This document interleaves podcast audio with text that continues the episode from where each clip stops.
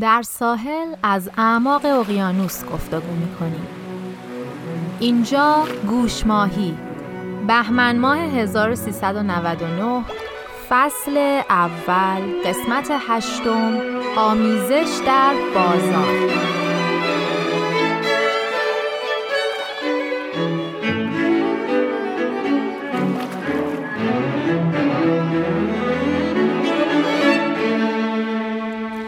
من مینا هستم به همراه دوست عزیزم آناهیتا با دغدغه پیشرفت و رشد فردی و اجتماعی گوشماهی رو ادامه میدیم. سلام آناهیتا سلام مینا حالت چطوره؟ من خوبم تو چطوری؟ منم خوبم مرسی ازت تعطیلات چطوره؟ خوب بود خدا رو شکر بد نبود قسمت قشنگ تعطیلاتی بود که ما همدیگر رو دیدیم بعد از مدت ها با رایت نکات ایمنی اومدین ونکوور وسط کرونا یه ریسک خوبی کرد مرسی از مهمون نوازید و قشنگیش هم این بودش که قسمت انتهای قسمت فروغ قسمت شیشممون رو با هم دیگه تونستیم روش کار کنیم و ببندیم و این تجربه بود که ما از اول تولید گوش ماهی اصلا آره. نداشتیم دیگه. ما همش تو فاصله داشتیم ضبط می‌کردیم و پخش می‌کردیم. بعد دیگه باعث شد این که با هم کار کردیم باعث شدش که های دیگه هم به قضیه اضافه شد اینستاگراممون رو. بیشتر روش با هم کار کردیم. یه ذره عکس و فیلم آره با هم گرفتیم که حالا می‌ذاریم اینستاگرام. کاش کدام وقت داشت و بیشتر انرژی میذاشت سر قضیه پادکست ولی خب دیگه کاریه که از توانمون دیگه شما بعد شما هم دو روز و نیم اینجا بودین. یعنی ما تو اون دو روز و نیم هم دیگه هر استفاده ای که می‌تونستیم واسه داستان پادکست هم آره. کردیم.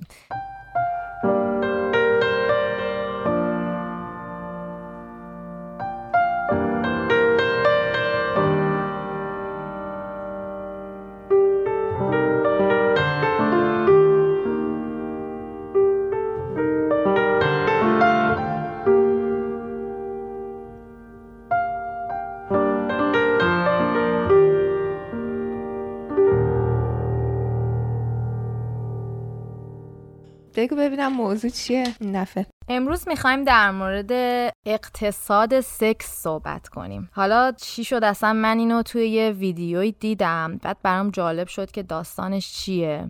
بعد حالا الان براتون ترجیح میدم قبل از اینکه نظر و حس خودم و نسبت به این مطلب بگم برای شما هم تعریف کنم که اصلا داستانش چیه تا بعد با هم دیگه در موردش گفتگو بحث کنیم و ببینیم چه نظری داریم در موردش.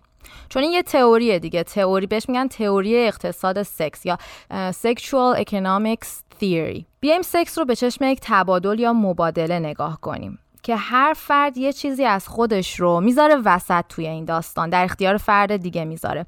خب تو نگاه اولیه میگیم که هر دو نفر میان وسط و دسترسی نزدیک و صمیمانه به بدن همدیگه رو در اختیار همدیگه قرار میدن. ولی قضیه پیچیده‌تر و عمیق‌تر از این داستانه. مرد و زنها درسته که هر دوشون از سکس لذت می‌برن و اینم همه می‌دونیم.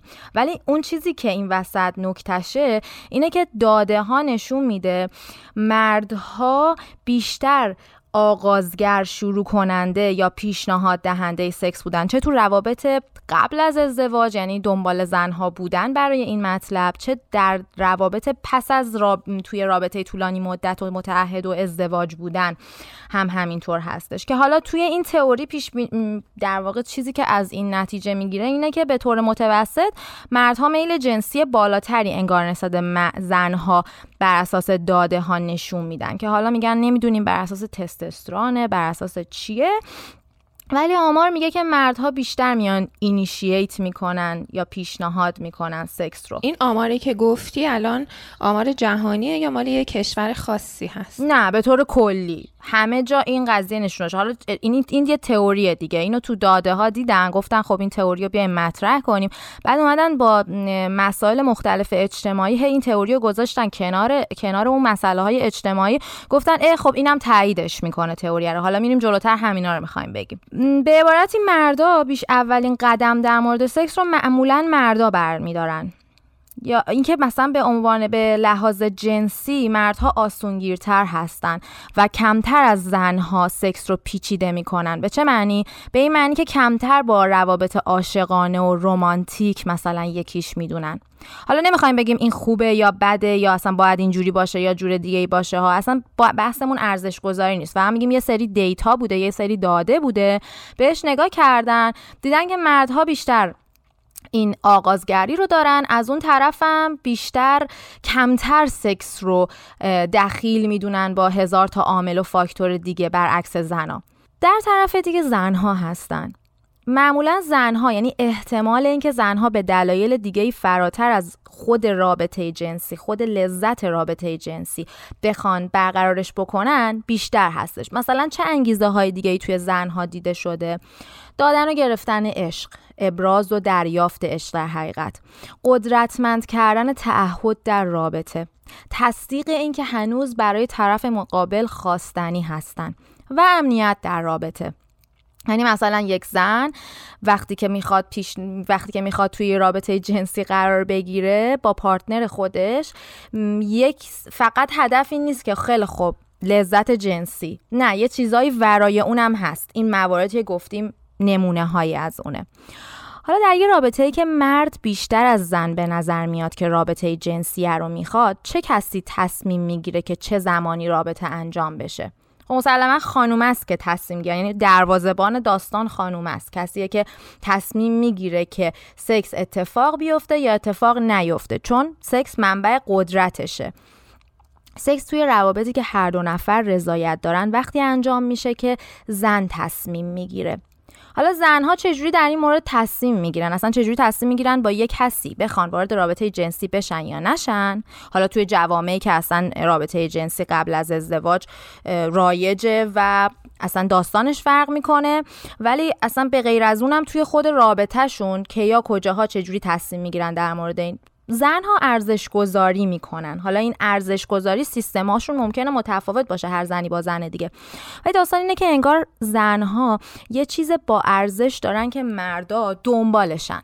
و مردم اونقدر دنبالش هستن که حاضرن به خاطرش فداکاری و هزینه کنن. این هزینه می‌تونه وقت و عمرشون باشه پولشون باشه عاطفهشون باشه. تو زمانهای مختلف ارزش و قیمت به دست آوردن سکس متفاوت بوده. یعنی توی برگردیم به سالیان سال قبل این ارزش و قیمت با امروز فرق می‌کرده.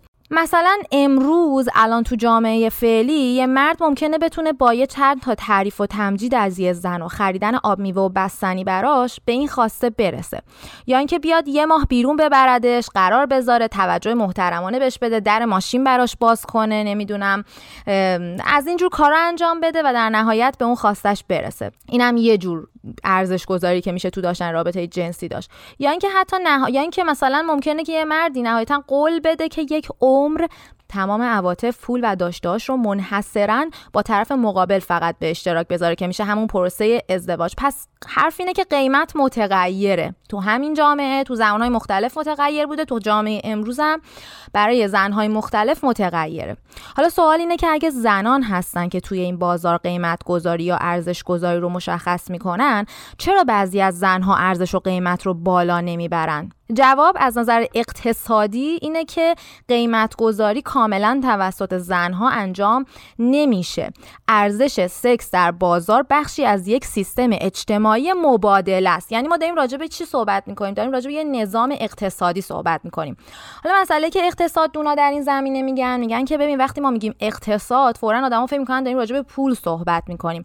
ولی مسئله اقتصاد مسئله سپلای دیمنده مسئله عرضه و تقاضاست. یعنی بیشتر اقتصادونا به غیر از اونایی که اقتصادای خرد کار می‌کنن اونایی که اقتصاد روی اقتصاد کلان روی اجتماع نگاه می‌کنن منظورشون وقتی در مورد اجتماع حرف می‌زنن الزاما مسئله ریز در مورد پول دارن صحبت نمی‌کنن. دارن در مورد این صحبت می‌کنن که چقدر به دست آوردن یه چیزی آسانه که اون باعث میشه قیمتش افت بکنه و چقدر چقدر به دست آوردن یه چیزی سخته که قیمتش رو بالا می‌بره. توی این سیستم مرد و زنها از همدیگه و خود سیستم یاد می‌گیرن که باید چه انتظاراتی از نظر جنسی داشته باشن. نتیجه این که سکس کاملا یک مسئله خصوصی با رضایت بین دو فرد بزرگسال باقی نمیمونه بلکه یه مسئله اجتماعی. یعنی حرف چیه؟ حرف این تئوری اینه که منی که می‌خوام توی این سیستم برم و تعیین بکنم که می‌خوام کجای این نمودار به لحاظ روابط جنسی بیستم فقط تحت تاثیر تفکرات خودم احتمالا نیستم. من تحت تاثیر اون فضای اجتماعی غالبی که در جامعه وجود داره قرار می‌گیرم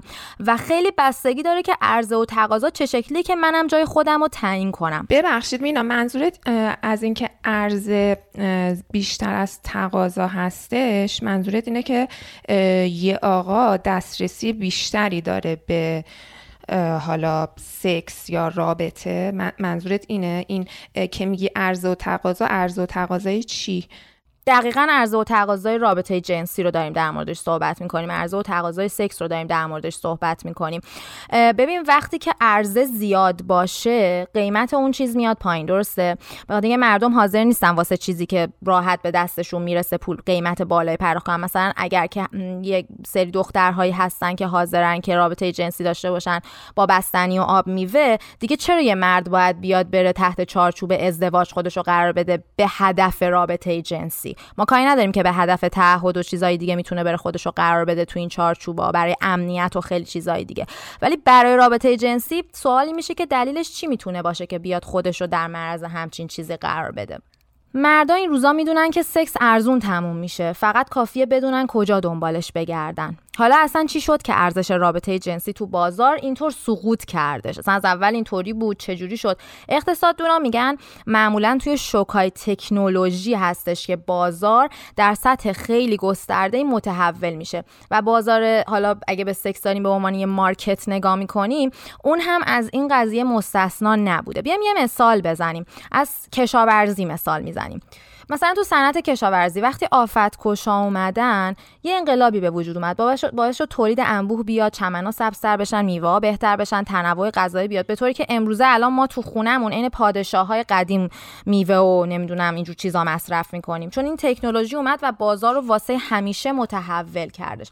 حالا برگردیم به مثال خودمون داستان رابطه جنسی. که این تحول صورت گرفت؟ زمانی که روش های جلوگیری از بارداری اومدش. توی همین صده اخیر قرصای ضد بارداری اومدن و معنی شد چی؟ معنی شد این که دیگه سکس با بارداری با هم دیگه توی کاسه می‌تونستن نباشن. چرا قبلا سکس خیلی پدیده گرونی بود؟ تو بازار کمتر عرضه می‌شد به خاطر اینکه شوخی کردن با سکس همون و بچه دار شدن و بارداری و تعهدات بلند مدت تر همانا. شوک تکنولوژی که اومدش از این بابت بازار رو برای همیشه متحول کرد. یه دفعه قیمت سکس رو به شدت کاهش داد. یه انقلابی بود دیگه برای خودش. پس سکس احتیاج به یه تعهد جدی داشت قبلا و قاعدتا باید در چارچوب ازدواج می بود ولی الان دیگه چنین چیزی نیاز نبودش. برگردیم دوباره رو مثال آفتکش. ولی خب همین آفتکش ها وقتی اومدن آره این تحولا دادن میوه خیلی خوشرنگ و خوشگل و بدون لک و پیس شدن ولی اثرات زیست محیطی آفتکش ها یه عالمه بعدا مشخص شد دیگه. مثلا اینکه چجوری تو سیستم اکولوژیکی تاثیر گذاشتن و ضعیفش کردن سیستمی که ما حسابی بهش وابسته ایم مثلا مثلا چی شد؟ جمعیت زنبورها دیدن بعد از یه مدت شروع به کاهش گذاشته. پس این اتفاقا انقلابا میفته ولی بعدا ما می‌فهمیم که چی پیش میادش. حالا الان دیگه تهدید تهدید جدیه که ممکنه به خاطر مصرف همین آفتکشا اگه زیادی همین جوری ادامه بدیم به جایی برسیم که کل اکولوژی و زیست بوم دچار بی‌نظمی بشه. قرص بارداری و روش های جلوگیری از بارداری هم به نوع خودش بی‌نظمی خودش رو به بازار جفتیابی آورده. امروزه دیگه سکس داشتن و فکر به ازدواج دو تا مقوله جدا هستن. داشتی راجع به قرص ضد بارداری صحبت می کردیم و همینطور ارزش و در واقع همین غیر متعادل بودن ارز و تقاضا. من داشتم فکر می‌کردم که این که میگی الان ارزون تر در واقع سکس ارائه میشه. من داشتم فکر می‌کردم که یه دلیل خیلی محکمش هم می‌تونه این باشه که راه های دستیابی آدم ها به هم راحت تر شده. به خاطر سوشال میدیا و اینا. یعنی همون تکنولوژی که گفتی علاوه بر قرص ضد بارداری من فکر می‌کنم اینها هم هستش و در نتیجه آدما خیلی راحت تر می‌تونن یه کسی رو پیدا کنن یه کسی رو بذارن کنار و دوباره برن یه کسی دیگه ای رو پیدا کنن. درسته. اینجا حرف اینه که تو بازار جفتیابی شکافی به وجود اومده. یه طرفش افرادی هن که دنبال سکس هستن یه طرفش افرادی هن که دنبال ازدواج هستن. حالا توی گروه بر اساس آمار مردا بیشترن توی گروه زنا بیشترن. حتما می‌تونیم بزنیم کدوم گروه کدوم بیشترن دیگه. حالا دلیلاش چیه؟ بعد صحبت می‌کنیم در موردش. از شنوندایی هم که تا اینجا گوش کردن و ممکنه کلافه شده باشن از این حرفا چون من خودم وقتی اینو میخوندم یه کلافگی های عجیبی داشتم و همچنین تو که می‌دونم کلافه شدی. آره. می‌خوام که می‌خوام که تا آخرش گوش بدی چون اصلا برنامه به این نیستش که ما این تئوری رو صد درصد بپذیریم. می‌خوایم این تئوری رو بحث بکنیم. فقط می‌خوام که حرفای آدمایی که این تئوری رو مطرح می‌کنن تا آخر بشنویم. و بعدش یه بحث یه در واقع به صورت نقادانه بهش نگاه بکنیم. حالا بریم یه نگاه کنیم که زنها توی دو طرف این شکاف دارن چی کار می‌کنن. تو روابط کوتاه مدت زنا تصمیم گیرنده میشن تصمیم گیرنده نهایی میشن برای سکس. چرا؟ به خاطر اینکه خب عدهشون کمتره یعنی جمعیت اون تون گفتیم تو اون شکافه دو طرف وجود داره دیگه. اون طرفی که آدما دنبال سکسن زنا کمتر تعدادشون. پس تصمیم گیرنده میشن. یعنی نواره آخر رو اونا میگن. یعنی اونجا عرضه کمه. دقیقا. ولی برعکسش عرضه زنا تو اون قسمتی که دنبال ازدواج و روابط بلند مدتن زیاده. مردا کمتر چه کی تعیین کننده میشه؟ مردها. خیلی جالبه. حالا این چیزی که داریم میگیم واسه کل دنیا فکر کنم که درست باشه. اما توی جاهای خاصی دقیقا برعکس این هست. یعنی به شدت تعداد زنها حالا چه زنهایی که فقط سکس ارائه می‌کنن یا زنهایی که دنبال رابطه بلند مدت هستن بیشتر از مرد هست مثالش کشور چینه که قبلا آدم چون یک فرزند فقط می‌تونستن داشته باشن چینیا پدر یعنی آدما ترجیح می‌دادن که بچهشون پسر بشه. بنابراین بچه های دخترشون رو حالا یا سخت می‌کردن یا به هر طریقی جلوش جلوش رو می‌گرفتن. این باعث شد که الان امروز الان تعداد زنهای چینی خیلی کمتر از تعداد مردها باشه. طوری که مردهای چینی دنبال دنبال زن هستن.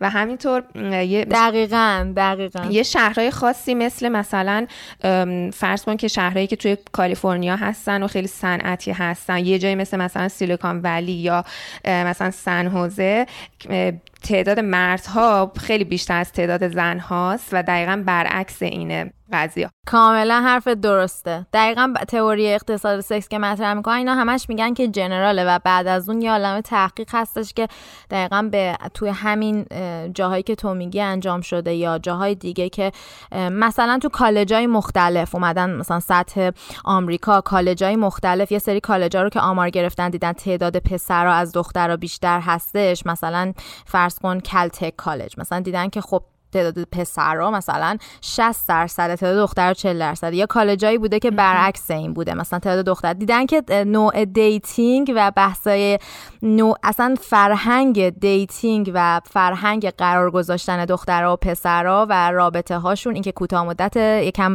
بیشتر دوست میشن با هم یا فقط وان نایت استند می‌کنن. یعنی فقط یه بار با هم هستن و خب خدافظ نگاه کردن به فرهنگ اینا و دیدن که تفاوت های معنیداری وجود داره توش. بنابراین آره درست میگی. جایی که تعداد مردای اجتماع بیشتر بشه این قضیه می‌تونه در واقع مثال نقضی هستش واسه همین تئوری. این تئوری داره اینو میگه. میگه ته مغز هر زنی اینه که مثلا باید اون رابطه رو اون در آخر سیلد دیل کنه. در آخر ببنده قضیه رو و اون معامله رو جوش بده. حالا اینکه چجوری حالا صحبتشو می‌کنه میگه که یعنی مردا تو موضوع ازدواج می‌تونن دست بازتر عمل کنن. مثلا می‌تونن یکم تعلل بیشتری داشته باشن. می‌تونن یکم بیشتر چرخ بزنن. مثلا اینکه قبل از تعهد ازدواج می‌تونن روابط جنسی بیشتری رو تجربه کرده باشن. کلا اینکه می‌تونن با هزینه کمتری پاداش خودشون رو بیشینه کنن. چرا؟ چون می‌تونن. آره حالا آدم ها احتمالا اینجوری نباشه که بشینن فکر کنن و برای خودشون حساب کتاب کنن بعد این کار بکنن. منتها این واقعیت هایی که وجود داره و این اعدادی که حالا ممکنه که با حساب کتاب در نیومده باشه. منتها مغزمون ناخداگاه می‌دونه که الان قراره که دو به یک مثلا باشه. تعداد مردها دو برابره. تعداد زنها دو برابره. فرهنگ و شنیده هامون چقدر ما ضرب المثل داریم؟ حالا تو خود فارسی خودمون یا چقدر ضرب المثل نه؟ از این حرفای رایجی که گفته میشه مثلا تو فیلم ها چقدر میشنویم؟ آره پسر خوب گیر آوردی بچسب بهش. نمی‌دونم فلان. می‌دونی چی میگم؟ یا پس... یه جوری جلوه میدن که انگار پسرا نمی‌خوان ازدواج کنن. تا یه پسر یا گیر آوردی که می‌خواد ازدواج کنه مثلا دیگه انگار چه اتفاقی افتاده؟ یا این یا اینکه من احساس می‌کنم که قسمت های عمیقی از جامعه مخصوصا نسل قبل از ما کاملا بر این باورن که یه زن نمی‌تونه از پس خودش بر بیاد و در نتیجه موضوع ازدواج رو خیلی موضوع مهمی می‌بینن. در حالیه که زنها اگر ازدواج هم نکنن می‌تونن مستقلا یه زندگی کنن و تا آخر اون زندگی پرباری داشته الان آره ولی قبلا نه دیگه. آره و من فکر می‌کنم که حالا این که مثلا آدمای نسل قبل ما و حالا بعضی تو همین نسل ما به ازدواج خیلی بها دارن میدن. یه دلیلش مثلا همین افسانه های سیندرلا و اینکه یکی میاد مثلا تو رو می‌بره و خوشبختت می‌کنه و رومانتیسیزم. آره اینکه خودت خو... تاثیر داری تو خوشبختی خودت در واقع بیشتر اینه که فقط زیبا باش دیگه و شانس مثلا خوشبخت میشی. در اینا به مرور فکر می‌کنم تو ذهن هممون یه جورایی جا کرده و خیلی از تصمیم گیری هامون رو همین الان داره تحت تاثیر قرار میده.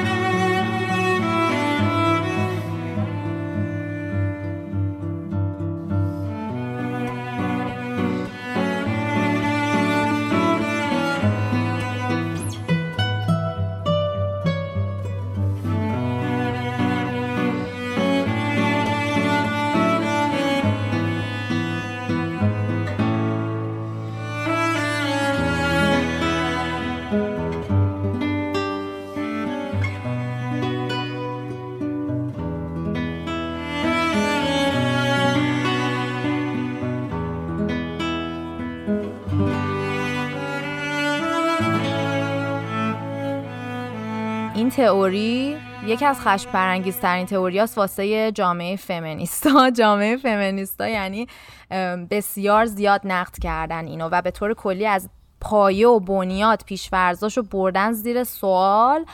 و مثلا میگم یکی از پایه و بنیاداش این که از همون اول که این تئوری شروع میشه از پایه این شروع میشه که آره مردها نیا... مردها بیشتر تمایل دارن به رابطه جنسی یا مردها بیشتر لذت می‌برن از رابطه جنسی یا مردها بیشتر می‌خوان رابطه جنسی رو.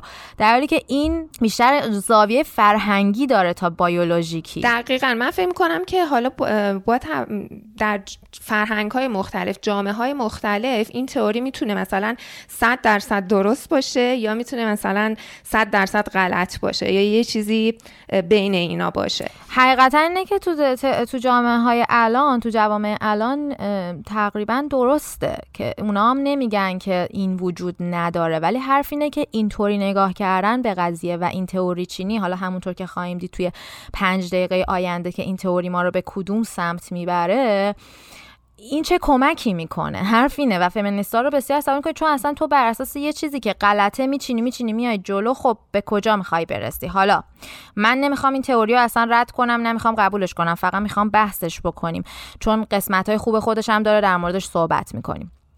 یه قانون نانوشته و قرارداد نانوشته بین زنا سابقا انگار بوده زمانهای قدیم همون موقعی که سکس و ازدواج توی یه کتگوری بودن که انگار چون به نفعشون بوده که پشت همدیگر رو داشته باشن. اما تو شرایط جدید که دیگه سکس الزاما به بچه ختم نمیشه و ازدواج دیگه فقط دیگه آپشنه اون اتحاده که بین زنا تو بازار جفتیابی بوده محو شده. زنا دیگه پشت هم نیستن. چرا؟ چون خب مشخصه رقیب هم دیگن توی اون بازار. یه جایی که عرضه زیاده تقاضا کمه. پس باید در واقع رقابت بکنن. تو رقابت برای به دست آوردن مرد مورد نظر چه اتفاقی میفته؟ مثلا کاری نداریم که زنا با هم رقابت می‌کنن یا هر چیزی. اتفاقی که میفته اینه که زن زن نا... توی ناخودآگاهش متوجه این میشه که باید خودش رو به دلخواه مردان در بیاره بران که توی این رقابت موفق باشه. در بجان که تمرکز کنه رو خواسته های خودش نگاه می‌کنه ببینه که بازار و مارکت ازش چی می‌خواد. این قسمتش به نظرم جالب بود. داره این تئوریه. یا یه چیز دیگه که میگه اینه که داستان اینجوری نیستش که مردها زمان از تعهد میترسن. چون تعهد واسه مردا هم پاداش فردی و اجتماعی داره. ببین تعهد باعث میشه که روی توی اجتماع رو تو بیشتر حساب بکنن. تو می‌تونی توی یه چارچوبی بهت میده که تو توش می‌تونی مثلا یه امنیت نسبی داشته باشی گرچه که بدون اونم می‌تونی داشته باشی. اصلا بحث ما این نیستش که مثلا حتما باید تحت ازدواج ولی خب امنیت عاطفی احتمالا بیشتر هست دقیقا. دقیقا اصلا راجع به ایموشنال سپورت داریم صحبت می‌کنیم. ولی بیشتر داستان اینه که اصلا این نیست پس مردا از چون یه سری ها میان اینو میگن که آره مردا از تعهد میترسن و اصلا مرد برای تعهد آفریده نشده و نه. بیشتر داستان اینه که چون اونا تصمیم گیرنده بازار ازدواجن واسه همین مثل خریداری میمونن که دوست داره چند تا مغازه بره دوراشو بزنه وقتی آپشنشو داره که این کارو بکنه. درسته؟ می‌خواد در واقع انتخاب بهتره رو داشته باشه. هر کسی هر کسی که تو بازار دستش بالاه معمولا سعی می‌کنه که یه چرخی بزنه تو بازار. و من احساس می‌کنم که حالا حالا نمی‌دونم این آمارهایی که می‌گیرن نمی‌دونم که از نظر رنج سنی چیا رو دارن در نظر می‌گیرن. ولی مثلا من فکر می‌کنم که مردها از یه سنی به بعد واقعا دلشون می‌خواد تشکیل خانواده بدن و زنها هم دقیقا از توی فاصله سنی خاصی دلشون می‌خواد حتما تشکیل خانواده بدن حالا اکثر زنها یا اکثر مردها. به لحاظ آماری دارم میگم. ولی اینکه مثلا یه دختر 23 ساله اگه فکر می‌کنه که آماده ازدواج و دوست داره ازدواج کنه لزوما یه پسر 23 ساله یا یه پسر 24 5 ساله حتی تو این فضا نیستش. به قول تو داره آپشناش رو امتحان می‌کنه و هنوز تو مرحله تصمیم گیری نیست. خب اینم در نظر بگیریم دیگه. اینم در نظر بگیریم که اضافه کنیم که مردا برخلاف زنا پنجره محدود بیولوژیکی ندارن. مثلا برای بچه دار شدن زنا یه پنجره بیولوژیکی دارن. حالا این عددش رو نمی‌خوایم یه عدد بدیم ولی حول و حوش چل سالگیه. گرچه که اینم حالا داره عوض میشه و در مورد اینم میشه صحبت کردش ولی یعنی با روش های مختلف میان دستکاری می‌کنن این پنجره بیولوژیک مثل فریز کردن تخمک و خیلی کارهای دیگه. ولی دیدیم دیگه option این این حالت رو کم ندیدیم که یه مردی تو 60 سالگی با دختر 25 ساله ازدواج می‌کنه کم هم نیستن بچه دارش هم میشه. پس در نهایت حرف اینه که مردا دست بالا رو دارن. ببین آره دست بالا رو اون عده از مردها دارن چون احتمالا چیز چیزای خوبی برای عرضه کردن به اون دختر 25 ساله دارن. اما مردهایی که مثلا ثروت خاصی ندارن یا حالا جذابیت خاصی ندارن که یه دختر 25 ساله رو بکشه سمت خودش اگه زودتر وارد بازار بشن شانس اون مردها بیشتر میشه. چون وقتی که یه مردی 27 سالشه مثلا می‌خواد ازدواج کنه واقعا کسی ازش توقع نداره که یه زندگی خیلی خوب داشته باشه. ولی یه مرد 45 ساله وقتی تصمیم می‌گیره که ازدواج کنه دیگه چیزش یه خورده می عیارش میاد پایین چون که سوال پیش میاد که خب تا الان تو زندگی دیگه داریم بازاری حرف می‌زنیم دیگه قشنگ داریم قیمت گذاری آره که مثلا تا الان چیکار می‌کردی تو زندگی تا 45 سالی که باید خونه داشته باشی ماشین داشته باشی شغل پایدار داشته باشی و من فکر می‌کنم برای مردها هم برای بعضی از مردها خیلی سخت میشه. ببین همین حالت باعث میشه که خب استاندارد مردها در مورد خودشون پایین تر میمونه. همیشه وقتی که یه حالت کشمکشی هست یه رقابتی هستش باعث رشد و پیشرفت میشه. واسه همینم می‌بینیم که تو مثلا توی درس خوندن توی کار اینا می‌بینید زنا به چه رقابتی افتادن و چقدر تلاش کنن. که دلیلش اینا حالا این من همش دارم حرف به هر جا حرفم تموم شد جز چیزایی که این تئوری داره میگه من بهتون اعلام می‌کنم که حرفای خودم. من الان کلاه این تئوری رو گذاشتم سرم دارم از این تئوری دفاع می‌کنم با تمام وجود. حالا هر وقت پنج دقیقه آینده اون موقع گفتم میشه دو دقیقه از الان. تموم شد بهتون میگم که منم میام با هم دیگه از اون بر پنج دقیقه زودتر برو منم قول میدم نپرم وسط حرف. نه دیگه پنج دقیقه هم نیست دیگه واقعا یه دقیقه آخره. حرف اینه که مردا با کیفیت پایین می‌تونن زن زیبا و جذاب و با کیفیت و کنار خودشون قرار بدن. پس خب استانداردشون هم پایین نگه میدارن دیگه چه کاری؟ البته اینو به صورت عمومی داریم میگیم. حالا این بازی حرف دیگه که این تئوری می‌زنه اینه که آقا راه قضیه چیه؟ الان احساس می‌کنم به ذهن خودمونم حتی رسه. مثلا یکی به ما بگه که خب حالا همه اینا رو دونستیم الان ما باید چیکار کنیم؟ مثلا من مینا به عنوان یه زن باید چیکار کنم؟ تو به ذهنت چی رسید؟ یا اصلا به ذهنت رسید که تو به عنوان زن باید یه کاری بکنی یا من به ذهنم این رسید که اگه ممکنه که توی فاصله زن... این چیزی که به ذهنم رسید توی فاصله زمانی محدودی یا فاصله زمانی نزدیکی به نفع من نباشه. ولی اگه همه زنها ایار خودشون رو بالا بگیرن و و اصلا اینجوری فکر نکنن که حالا چون تعدادشون توی جاهای بیشتر از مرد در نتیجه مردها option بیشتری دارن و اینا در واقع سختگیرتر اگه باشن همه زنها. من فکر می‌کنم که حساب کار دسته. حالا سوال من اینه به نظر تو این حتی یک اپسیلون احتمال شدنی بودنش وجود داره با توجه به تجربیاتی که تو زندگی داری؟ ببین راستش راستش نمی‌دونم. از این جهت که حالا حداقل من چون تو فرهنگ ایران رو خیلی جذب کردم تو فرهنگ ایران حالا علاوه بر در, در کل مسلحت جمعی خیلی مورد توجه قرار نمی‌گیره. حتی تو جامعه که مردها و زنها همه با هم هستن حتی در مورد مسائل اقتصادی مثلا مالی پولی. بنابراین در این مورد خواستم من می‌تونم بگم که تقریبا آره ممکن نیستش. حالا یه جایی مثل مثلا ژاپن که براشون خیلی مسلحت جمعی مهمه اونا دارن چیکار می‌کنن؟ من نمی‌دونم. ولی ولی کلا آره خوب حرف قشنگی زدی و منم می‌خوام بگم که این یه خصوصیت انسانیه. تو اکثر جوامع دیده شده که همین حالتی که تو میگی برقراره. یه مثال سادهش اینه که آقا تو مدرسه که بودیم یادت هر موقع دست به یکی می‌کردیم یه کاری انجام بدیم همیشه یکی دو نفر سه نفر پنج نفر بعد آخر زیاد می‌شد آخر دو نفر من خودم همیشه اون دو نفر بودم میموندیم بیرون می‌رفتیم دفتر ما می‌شدیم مقصر داستان. یعنی می‌خوام بگم که معمولا جواب نمیده این روش ها. یعنی مگر اینکه به صورت بلند مدت سرمایه گذاری بشه رو آگاه سازی روی تدریس شدن این قضیه مثلا تو مدارس نمی‌دونم empowerment زنا یعنی به زنا قدرت بخشی کردن و این حرفا این این اتفاق خلاصه احتمال افتادنش واقعا نیست. یعنی من مینا تو آناهیتا بخواد خودش رو این وسط بیاره مثلا این حرکت رو انجام بده راه به کاری راه به جایی نمی‌بره. بعد چه حسی بهمون دست میده؟ الان این تئوری رو شنیدیم. این راهکار تبانی کردن مثلا زنا هم به ذهن تو رسید. چون دقیقا همینم به ذهن من رسید. که زنا بیان متحد بشن و ارزش سکس رو تو بازار ببرن بالا. بعد در جا گفتم خب اینم که نشدنیه. حس ناامیدی عمیقی به من دست داد. راستش رو بخوای من احساس می‌کنم که اگر که تعداد خانوم هایی که می‌تونن رو پای خودشون وایستن و لزوما به وجود یک مرد برای برای اینکه بخوام به حیاتشون ادامه بدن و زندگی حالا متعادلی داشته باشن تعدادشون بره بالا خود به خود این ارزش چیز میره بالا. منظور که نیاز اولی و بیسیک به مرد واسه زنده موندن نشه باشن. بس بشه همون ساپورت عاطفی. آره دقیقا منظورم اینه. چون خیلی از خانوم ها الان هستن که به تنها چیزی که فکر می‌کنن که می‌تونه زندگیشون رو بهتر کنه اینه که ازدواج با یک آدم دیگه هستش.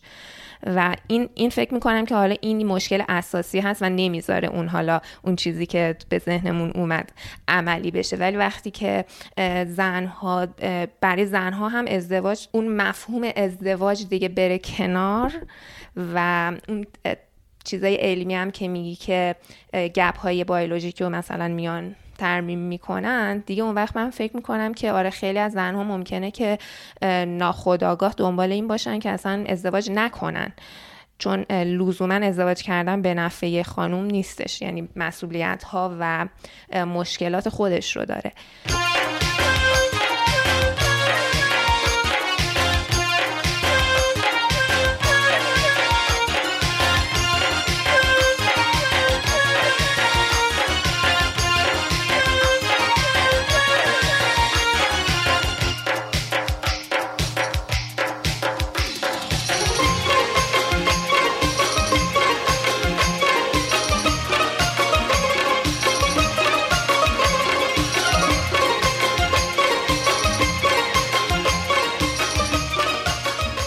واقعیت این که این تموم شد. من کلاه رو از سرم الان برداشتم دیگه. منم اومدم این ور رو. خب حالا نگاش کنیم ببینیم این تئوری چی می‌گفته چه دردی میخوردش و چقدر می‌تونست بعضی چیزاش آزاردهنده باشه. ببین یه جمله ای که گفتی که مردها می‌تونن آپشناشون رو بیشتر بررسی کنن یا اینکه مدت زمان بیشتری رو بخرن تا, تا بخوان وارد ازدواج بشن من داشتم به رابطه هایی فکر می کردم که یه, یه آقا با یه خانوم داره به عنوان یه دوست و به مدت سه چهار سال چهار پنج سال بعضا پنج شیش سال. و بعد از این همه مدت حالا همین که میگی زیر یه سخفم زندگی کردن تازه آقای میگه من هنوز آماده نیستم برای ازدواج کردن. و حالا با توجه به خصوصیات اخلاقی خانوم ها احساسی خانوم ها احتمالا اینکه من باید متحد بمونم من نباید بزنم بیرون من احساس می‌کنم که تو خانوم ها این خیلی بیشتر هست و از اون ور این حرکت مردها نمی‌تونم اسمشو بگم بیمسئولیتی نه اصلا بیمسئولیتی نیست ولی این حرکتشون یه جورایی از دید اون خانوم یه حالت اینه که انگار که اینا وقت کش هستن اینا دزد زمانن می‌دونی؟ زمان وقت وقتشون رو دارن تلف می‌کنن چون خب یه زحمت توی رابطه هست یه رابطه چهار سال پنج ساله دیگه نمیاد که هی به خاطر حالا اینکه آقا آمادگی ازدواج رو الان نداره رابطهش رو به هم بزنه. چرا؟ چون میگه که خب ممکنه که سال دیگه داشته باشه و من روی این سرمایه گذاری کردم وقت گذاشتم. از یه طرفی آپشنهای دیگم رو نادیده گرفتم. از اون سن زن داره بیشتر میشه. بنابراین حالا اینکه خانمها به این موضوع واقف باشن تو انتخاباشون و یا حتی تو انتخابشون واسه این که توی یه رابطه بمونن یا نمونن و اینکه مردهایی که هیچ وقت به این موضوع فکر نکردن و در واقع وجدان خوبی دارن ولی به این موضوع هیچ وقت فکر نکردن خوبه, خوبه که فکر کنم و این روراستی با زنها رو در واقع مسئولیت روراستی رو خودشون به عهده بگیرن. حالا اینکه اون زن چه انتخاب می‌کنه؟ این سن زن بالا رفتن فرقش با سن مرد بالا رفتن مگه چیه که ما انقدر میگن مردها هرچی سنشون میره بالاتر قشنگتر میشن قالی کرمونن. چرا اینا میگن؟ نه دیگه اینا رو خب اینا خب یه جای ایجاد شده دیگه. والا که زن و مرد هر دو چروک میافته رو صورتشون موهاشون سفید میشه. چرا مال مرداش قشنگ مال زنا قشنگ نیست؟ که نظر من ببین من فکر می‌کنم که نه درست میگی اینو. اصلا بحث حال قیافه و اینا واقعا اصلا مطرح نیستش. همون قضیه پنجره بیولوژیکی بچه دار شدنه در واقع این تفاوته درسته؟ در واقع این اون اصل مطلب مطلب بوده که روش اینا ساخته شده. که حالا این, این بحث اقتصاد توی این روابط هم حالا ممکنه که این تئوری بهترین تئوری نباشه درستترین تئوری نباشه. ولی این بحث اقتصاد حتما هستش. به خاطر اینکه همین یه خانومی هم که سنش رفته بالا یه مردی خب ممکنه بگه که خب این چرا تا الان ازدواج نکرد؟ شنیدیم دیگه این موضوع رو. یعنی خیلی دنبال این هستن که اگه یه خانومی ازدواج نکرده به خاطر برنامه های خاص زندگی خودش به خاطر تصمیم خودش نبوده. حتما یک یا مشکلی داشته. دو یا کسی نیامده دنبالش یا یه چیزای اینجوری. در حالی که این, این تفکر یعنی من خیلی از خانوم ها رو می‌شناسم خیلی از دوستای نزدیک خودم که واقعا هم از نظر ظاهر هم از نظر تحصیلات و درآمد از هر نظری خیلی خوب هستن از نظر اخلاق و مسئولیت پذیری و اینا. ولی ولی آدم چون آدم مورد نظر خودشون رو پیدا نکردن حاضرم نیستن که اون قیمت خودشون رو بیارن پایین. و اینجا دیگه کاملا اون اون فرضیه در واقع فرضیه که نه در واقع این قضیه میره زیر سوال. من حرفم اینه که خب این مسئله ارزش و ایار گذاشتن در, در مورد سن خانوم و آقایون که یه خانوم رو مثلا تو سن بالاتر ارزشش رو میاره پایین چیه به جز مسئله بچه دار شدن. فقط مسئله بچه دار شدن دیگه. آره من فکر کنم مسئله فقط همینه. یعنی در واقع اون اقتصاده به صورت فلسفی میگم آ قبول دارم قیافه فلان جامعه قضاوت های جامعه اجتماعی مردم همه اینا سر جاش. ولی فلسفهش چیه؟ آخه یه عددهای خاصی رو هم میشنویم بیرون هست. حالا درست یا من که دانش پزشکی و اینا ندارم. ولی مثلا میگن که خانوما اگه از 35 سال به بالا بخوان ازدواج بچه دار بشن یه مشکلات خاص خودشونو دارن که اگه از 35 کمتر باشه سنشون مشکلات رو ندارن. خب من همینو میگم باز به مسئله بچه رسیدیم دیگه. بچه رو بذاریم کنار. اصلا فکر کنم بچه آره من نبود. کسی که کسی که تص... اکثر آدمایی که تصمیم به ازدواج می‌گیرن حال مردها دنبال این هستن که خانواده تشکیل بدن و بچه دار بشن. بنابراین حتما حتما این موضوع رو در نظر می‌گیرن و حتی اینکه زنها جاذبه خاصی دارن برای مردها در واقع مردها این رو از این دید نگاه می‌کنن که اون زن قدرت باروریش چقدره دیگه؟ یعنی اینم یه چیز ناخودآگاهه. اینکه با یه زن بزرگ باشه یا می‌دونی؟ اینا به صورت ناخودآگاه از اینجا میاد که خب این قدرت باروریش زیاده. بنابراین من فکر می‌کنم درست میگی. تو داری تکاملی به قضیه نگاه می‌کنی. آره ولی باز داستان بچه دار شدن میاد وسط دیگه. اصلش بچه است. حالا البته قبل اینکه از این بحث بگذریم اون قضیه این که بعد از 35 سالگی می‌تونه رو کیفیت بارداری یا هر چیزی اثر بذاره این اصلا مرجع علمی نداره و حالا در مورد اونم یه دفعه می‌تونیم صحبت کنیم. فقط برای کسی که الان داره میشنوه اگه بالای 35 سال هستین اصلا احساس بدی نداشته باشین اگر که می‌خواین بچه دار بشین. ولی من می‌خوام اینو بگم که فرض کنیم که من بیام تصمیم بگیرم که اصلا در زندگیم به هر دلیلی نمی‌خوام بچه دار بشم. یا اصلا نتونم بچه دار بشم. یه مسئله دارم نمی‌تونم بچه دار بشم. یا نمی‌خوام بچه دار بشم. اون وقت در این صورت آیا این معادله کلا عوض نمیشه؟ یا اینطوری بگم. یه در آینده یه سیستمی بیاد که کلا آدما از طریق زن بچه دار نشن. یعنی اینطوری باشه که زن و مرد لقاهشون توی یه مثلا آزمایشگاه انجام بشه بعد داخل یه مثلا شیشه های آزمایشگاهی جنین درست بشه و تو بارداری بزرگ بشه و اینا. یعنی سن زن در این زمینه اصلا اهمیتی نداشته باشه. پیشا پیش هم تو سن چه می‌دونم 25 سالگی هم اسپرم و تخمک رو فریز کرده باشن. آماده تر و تازه مثلا فرقی هم نکنه که اونا با هم دیگه ازدواج کنن. آیا دیگه این مسائل مطرحه؟ نه دیگه. برای اینکه اصلا خیلی از خانم ها هم که قصدشون از ازدواج اینه که بچه دار بشن اونا هم خب در واقع اون اصل قضیه که بچه دار شدن هست رو می‌تونن از بیرون تامین کنن و بدون اینکه نگران این باشن که در واقع سنشون داره میره بالا.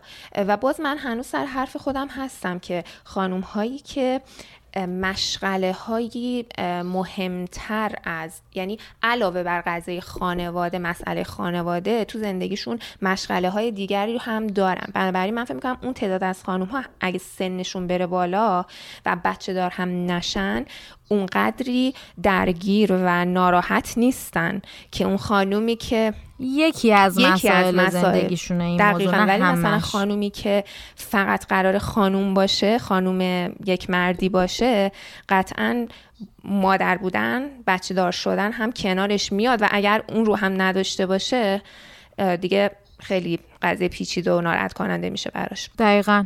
ببین من این تئوری که بهش فکر کردم دیدم که به نظرم the most unromantic theory about sex بود. اول از همه.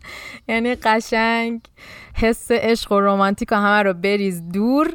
بیا یه بازار بذار وسط. اقتصاد مارکت چه خبره؟ بریم ببینیم تو این مارکت چی کار بکنیم. خیلی جالبه اینو, اینو که گفتی. من داشتم یه چیزی میخوندم. نوشته بود که حالا که تعداد تو جوامعی که تعداد مردها کمتر از تعداد زنها هست از نظر احتمالی اومده بودن این قضیه رو بررسی کرده بودن و دیده بودن که گفتن که اگه زنها زودتر ازدواج کنن بهتره. چرا؟ برای اینکه تو فرض کن که 30 تا مرد داریم 60 تا زن. خب الان اینجا مثلا اینجوریه که به ازای هر یه مرد دو تا زن داریم. خب حالا فرض کن که 20 20 تا از اینا ازدواج می‌کنن. یعنی 20 تا از زنها با 20 از مردا ازدواج می‌کنن. تعداد مردا میشه 10 تا. تعداد زنهایی که باقی مونده میشه 40 تا. حالا به ازای هر یه مرد چهار تا زن هستش. و توصیهشون این بود که زود ازدواج کنید اینجاست که سیغه توصیه میشه. زن دوم و سوم و چهارم توصیه میشه.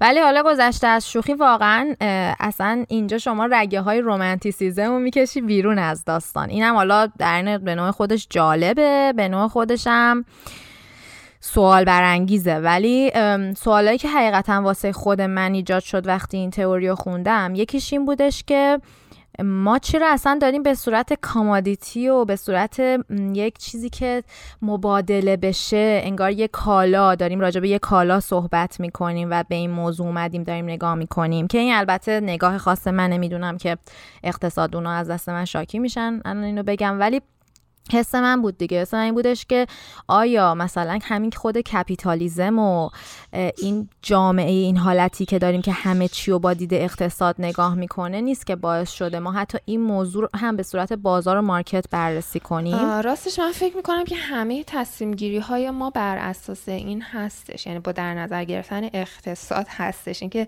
چی برامون نف داره. قبول دارم تو حالت فعلی هست. و میگم آیا درستش اینه؟ میگم من فکر می‌کنم اصلا نمیشه غیر از این باشه. نباید out of box راجع به این فکر کرد نباید خلاقانه تر تئوری داد براش. چی؟ من احساس می‌کنم آدما هر قدمی که برمیدارن به خاطر اینه که برای نفع خودشونه. حتی اینکه یه نفر به یه نفر دیگه کمک می‌کنه به خاطر اینه که خودش احساس خوبی نسبت به خودش پیدا کنه تا یه حد زیادی. از از کمک کردن به دیگران حس رضایتی به دست میاره که باز به نفع خودش شده. واسه من احساس می‌کنم در کل آدما کارایی رو می‌کنن که براشون نفع داره. قبول دارم حرف تو ولی این باعث نمیشه که ما متفاوت بین دوتا آدم که مثلا یکیشون کارایی که می‌کنه بسیار خودخواهانه است مثلا جون آدمای دیگه هم براش مهم نیست رو با یه آدمی که دست آدمای دیگر رو می‌گیره و از اون حس خوب می‌کنه بخوایم بکنیم توی کاسه بگیم هر دوشون می‌خوان خودشون حس خوب کنن. درسته؟ آره. خب این ارزش گذاری های در اجتماعی هم هستش دیگه. طرف چقدر برای جامعه نف داره. یعنی این هم دیده میشه از بیرون. ولی که من فکر می‌کنم آره همه متاسفانه یا خوشبختانه خوشت بیاد یا نیاد. ببین آخه من تنها جوری که در واقع این فرضی این تئوریه میگم من وقتی که این تئوریه رو خوندم تموم شد منم مثل تو اولش گفتم که خب راه حل چیه؟ تبانی زنا. خب تبانی زنا من که همیشه براش تلاش می‌کنم به معنی تبانی حالا به معنی منفیش نه منظورم متحد بودن زنا. به این معنی که اینقدر طور خدا فکر نکنیم که نفع جمعی رو در نظر بگیریم. آره اصلا دفعه جمعی در نظر نگیریم واقعا سطح پایینه که خیلی کار پایینیه که مثلا می‌بینی بعضی از خانوما مثلا وقتی خود خانوما با هم دیگه هستیم یه جور بعد وقتی که یه سری آقا هستن یه مثلا لحن طرف عوض میشه حرف زدنش عوض میشه همه چی شرفه عوض میشه. ولی ولی بعد که به این فکر کردم گفتم اه من ناخداگاه دارم تو ذهنم زیرا به زنا رو باز می‌زنم. باز دارم به خودمون گیر میدم. خب ما هم قربانی این سیستمیم. همون زن تفلکی هم که میاد با من قرار می‌گیره یه جور رفتار می‌کنه جلو بردای دیگه یه رفتار دیگه می‌کنه. یا خود من که شاید یه زمان این کار کرده باشم نفهمیده باشم. قربانی داستانیم دیگه. نباید اینطوری هم بیایم دوباره بارو. یعنی این تئوری نگاه کن چجوری واسه همین فمینیستا ازش شاکیان. به خاطر اینکه آخرش اومده. بارو گز انگار مردا رو این وسط یه چیز منفعل گرفته زنا این وسط شدن مسئول داستان. قبول نداری آخرش یه حالتی اینطوری در آره و علاوه بر اون یه ارجحیت و یه بهای خاصی هم به مردها داد که اینجاش مشکل داره. قبول نداری تو آره. دلش پنهان بود یه حالت داریم البته که اونا دفاع می‌کنن از خودشون باز من کلاه اونا رو بزنم سرم. اونا از خودشون دفاع می‌کنن میگن که ما داریم اون چیزی که هست میگیم. ما که نگفتیم چی خوبه چی بده. ما داریم چیزی که هست میگیم. ولی اینجا همون بحثیه که الان من تو کردیم که اوکی چیزی که هست چیزی که باید باشه چه جوریه چی فکر کنی فلسفه داستان حالا اینو که داشتی نگاه می‌کردی این موضوع رو در مورد تحصیلات اختلاف تحصیلات اختلاف مالی حالا فرض رو بر این می‌ذاریم که زنهای مارکت همه روپای خودشون هستن مردهای مارکت هم همه روپای خودشون هستن. منظورم که این این موضوع مثلا در نظر گرفته شده تو این طور ببین قطعا این مهمه. من باز یکی از سوالات این بود که اگه بیایم فرض کنیم که زنا خودشون ریسورس ها و منابع داشته باشن و مستقل باشن چی؟ آیا این بازار چه تغییری خواهد کرد؟ آه. می‌دونی همین که تو میگی ولی فکر می‌کنم این بحث اصلا یه قسمت جداگانه باید در موردش صحبت کردش. واسه همینم دیدم که طولانی آره میشه واردش نشدم.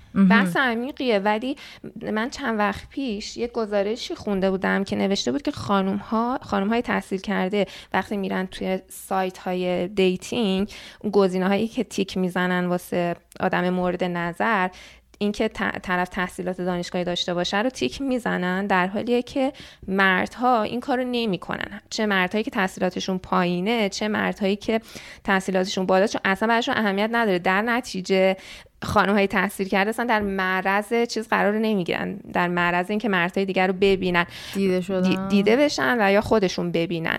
و حتی یه خانومی که توش مصاحبه شده بود توی اون گزارش گفته بود که من وقتی که این چک رو برداشتم این اون box رو در واقع uncheck کردم تازه اون موقع مثلا با این کس آقایی که الان همسرم هست آشنا شدم و ازدواج کردم که گویا تحصیلاتش پایین تر این هم تا یه حد زیادی به همون قضیه بچه ارتباط پیدا می‌کنه. چون وقتی که یه مردی قصد داره که بچه دار بشه از یه خانومی اون وقت براش کمالات خانوم از نظر اینکه به هر حال بتونه رو پای خودش باسته تحصیلات داشته باشه یه درک خوبی از زندگی داشته باشه و اون خانم بچهش رو تربیت کنه احساس بهتری دارن تا اینکه همینطور همینطور رندوم یه خانومی این کارو بکنه.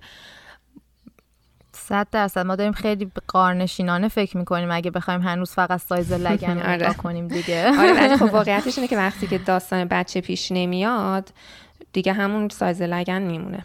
وقتی داستان بچه نباشه سایز لگن نه دیگه. ببین وقتی که یه خانم و آقایی می‌خوان با هم تو رابطه هر تا فرض کن فقط فقط بگیریم رابطه جنسی. لذت بیشتر رو از رابطه جنسی با کسی می‌تونه داشته باشه که اون آدم یه مغز قوی خلاقی داره که می‌تونه تو سکس هم حتی چون الان دیگه امروز روز که دیگه حتی خود داستان رابطه جنسی هم به سادگی سابق نیستش که دیگه پیچیدگی های خودشو داره.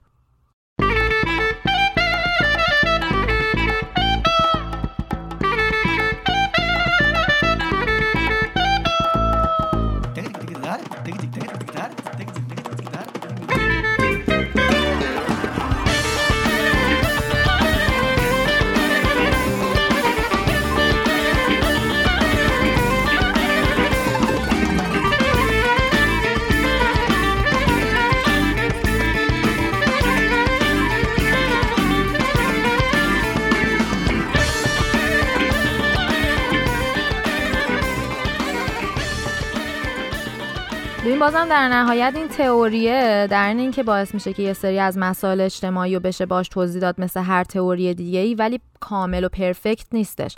مثلا یکی از چیزهایی که من خودم مثلا باش تونستم با این تئوری تونستم توضیح بدم موضوع عملای جراحی زیبایی زیادیه که خانوما خودشونو در جریانش می‌ذارن یا بوتاکس های زیاد یا پوشوندن چروک های زیاد. چون ما الان با این بحثی که کردیم دیدیم که یکی از ایارا و قیمت گذاری یا ارزش گذاری یا زنا جوونتر به نظر اومدنشونه دیگه یا جوونتر بودنشون به طور کلی یا اینکه خانوما خیلی روی دونستن عدد سنشون حساسیت نشون میدن به طور عمومی. مثلا اینم میشه فهمید که تقریبا از کجا میاد چون باز عیار رو می‌کشه پایین. یعنی تو می‌بینی همش انگار توی مارکت که داره این عیار رو بالا پایین می‌کنه. حالا جوری که من تونستم با این تئوری که مثلا حالا میشه باهاش چیزا رو توضیح داد ولی دل من اینا رو که آروم نمی‌کنه. یعنی من به این فکر می‌کنم مثلا اعصابم خورد میشه. جوری که من باش کنار اومدم اینه که آقا من خودم فردی چه جوری با این قضیه می‌خوام تو جامعه برخورد بکنم؟ من می‌خوام از این حالت transactional و داد و ستدی تو ذهنم اصلا درش بیارم. و OK همچین بازار اگه بخوایم بازار market ی اقتصاد دونا برن اینجوری بهش نگاه کنن چون اونا شغلشون اینه. ولی من نمی‌خوام به عنوان فرد این شکلی بهش نگاه کنم. من می‌خوام بگم که من می‌خوام authentic تر بهش نگاه کنم. می‌خوام حقیقی تر واقعی تر اصیل تر با اصالت تر به این قضیه نگاه کنم. که اینجوری احساس می‌کنم می‌تونم رابطه های بهتری داشته باشم. به این معنی که من اینیم که هستم. حالا سنم ظاهرم هر چیزی که دارم. و دلم من می‌خواد اون آدمی که می‌خواد کنارم بیاد قرار بگیره از افکار من از وجود من از ظاهر من از همه چیزهای دیگه من لذت ببره. و از اون طرفم چیزی که می‌خوام اینه که من همه اینا رو از اون طرف می‌خوام. من کاری ندارم که بازار داره میگه که من باید انتخاب بشم یا هر چیزی. من خودم می‌خوام انتخاب بکنم. من خودم می‌خوام اون کسی باشم که نه معیار مزغون و ایار بله ارزش گذاری همیشه وجود داره ولی این ارزش گذاری رو حواسم باشه که تو چارچوبای اجتماعی یه موقع اشتباهی مثلا نیفتم بیام معیار و ارزش رو به چیزی بدم که واقعا در عمل تو دل من ارزشی نداره. یه چیزی حالا یا مرتبط به سنته یا یه business یه که مثلا صنعت زیبایی و صنعت رژیم و صنعت six pack می‌خواد من ارائه بده و من بیام تو بازی اون قضیه بیفتم و فکر کنم این چیزیه که من می‌خوام. ببینم خودم واقعا چی می‌خوام و اونو تقاضا کنم از جامعه بیرون.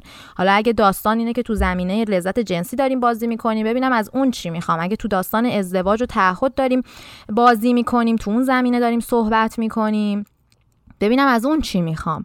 این چیزی بودش که من در واقع به خودم گفتم تا اینکه تونستم از این تئوری عبور کنم. در صد من فکر می‌کنم که آدم تئوری های مختلف رو تو ذهنش داشته باشه در مواجهه با تصمیمات زندگی انتخاباش می‌تونه یه گزینه بهتری رو در واقع انتخاب کنه برای خودش. یا ابزارن که می‌ذاریم تو جعبه ابزارمون یه جاهایی واسه تحلیلامون کمکمون می‌کنن. یه سری رفتارهای اجتماعی رو وقتی می‌بینیم می‌تونیم با اینا تحلیلش بکنیم و بفهمیم که چه برخوردی باهاش داشته باشیم. و حتی بازخورد بعضی از آدم اینجا منظورم از بازخورد ریاکشن هستش. تو یه, یه چیزی میگی بعد می‌بینی که یه کسی یه بازخورد کاملا متفاوتی داره و تو اصلا متوجه نمیشی. ولی اگر جنبه های مختلف قضیه رو در نظر بگیری راحت تر می‌تونی بفهمی که تو فکر آدما چی میگذره داستان از چه قراره. که بعد می‌دونی چی کار می‌کنه؟ دلسوزی تو رو برای آدما بیشتر می‌کنه به معنی مثبتش نه دلسوزی آخی آخی به معنی که واقعا آدما رو درک بکنی و بتونی مکالمات و گفتگوهای بهتری با آدما داشته باشی و اثرگذارتری. اگه واقعا تو باور داری به اینکه داری به سمت اصالت حرکت می‌کنی دور میشی از اینکه کسی رو بخوای صغیر بدونی یا بر زیر پرچم سقارت کسی بخوای بری داری از اینا سعی می‌کنی عبور بکنی.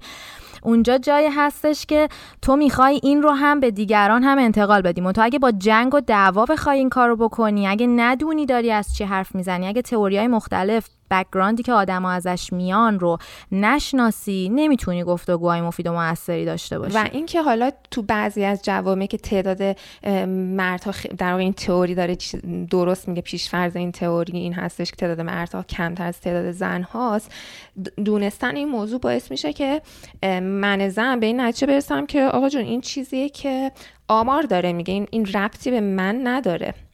من, من دارم کمکاری نمی کنم توی زندگیم. این چیزیه که آمار نشون میده و هست. آره اینم نگاه درستیه که اون حالت خود تقصیری و خود سرزنشی رو از رو خودمون برداریم. چون بیشتر تئوریا ما رو دارن به سمت این می‌برن که خودمون رو بخوایم سرزنش کنیم. حواسمون باشه که دوباره نریم به سمت خود سرزنش چون اندازه کافی تو به صورت تاریخی زنها با حالت گیور بودن و دهنده بودنشون حالت اینو دارن که مسئولیت ها و مشکلات رو رو سر خودشون بندازن و خودشون رو سرزنش کنن. حالا دیگه حواسمون باشه که لاقل اگه این تئوری هست این تئوری رو تهش اینجوری نبندیم که حالا کاری که باید کرد اینه که زنا باید برن فلان کارو بکنن. نه مسل اصلا هیچ مگه میشه یه چیز اجتماعی مثلا فقط مردا باید یه کاری بکنن یا فقط زنا یا فقط فلان سن هم یه چیز در هم تنیده است که همه با هم باید یه کاری براش انجام بدن. درسته. اینم از این. خلاصه اینم یه تئوری بود که من دلم می‌خواست بگم. خیلی جالب بود. ممنون که به ما گوش کردین. اگه از این قسمت لذت بردین و دوست داشتین ما رو حمایت کنین بهترین کاری که می‌تونین بکنین اینه که گوش ماهی رو به دوستاتون معرفی کنین. گوش ماهی رو در همه اپلیکیشن های پادکست از جمله Spotify Google Podcast Apple Podcast Castbox می‌تونین گوش بدین. تا دو هفته دیگه خدا نگهدار. خدا حافظ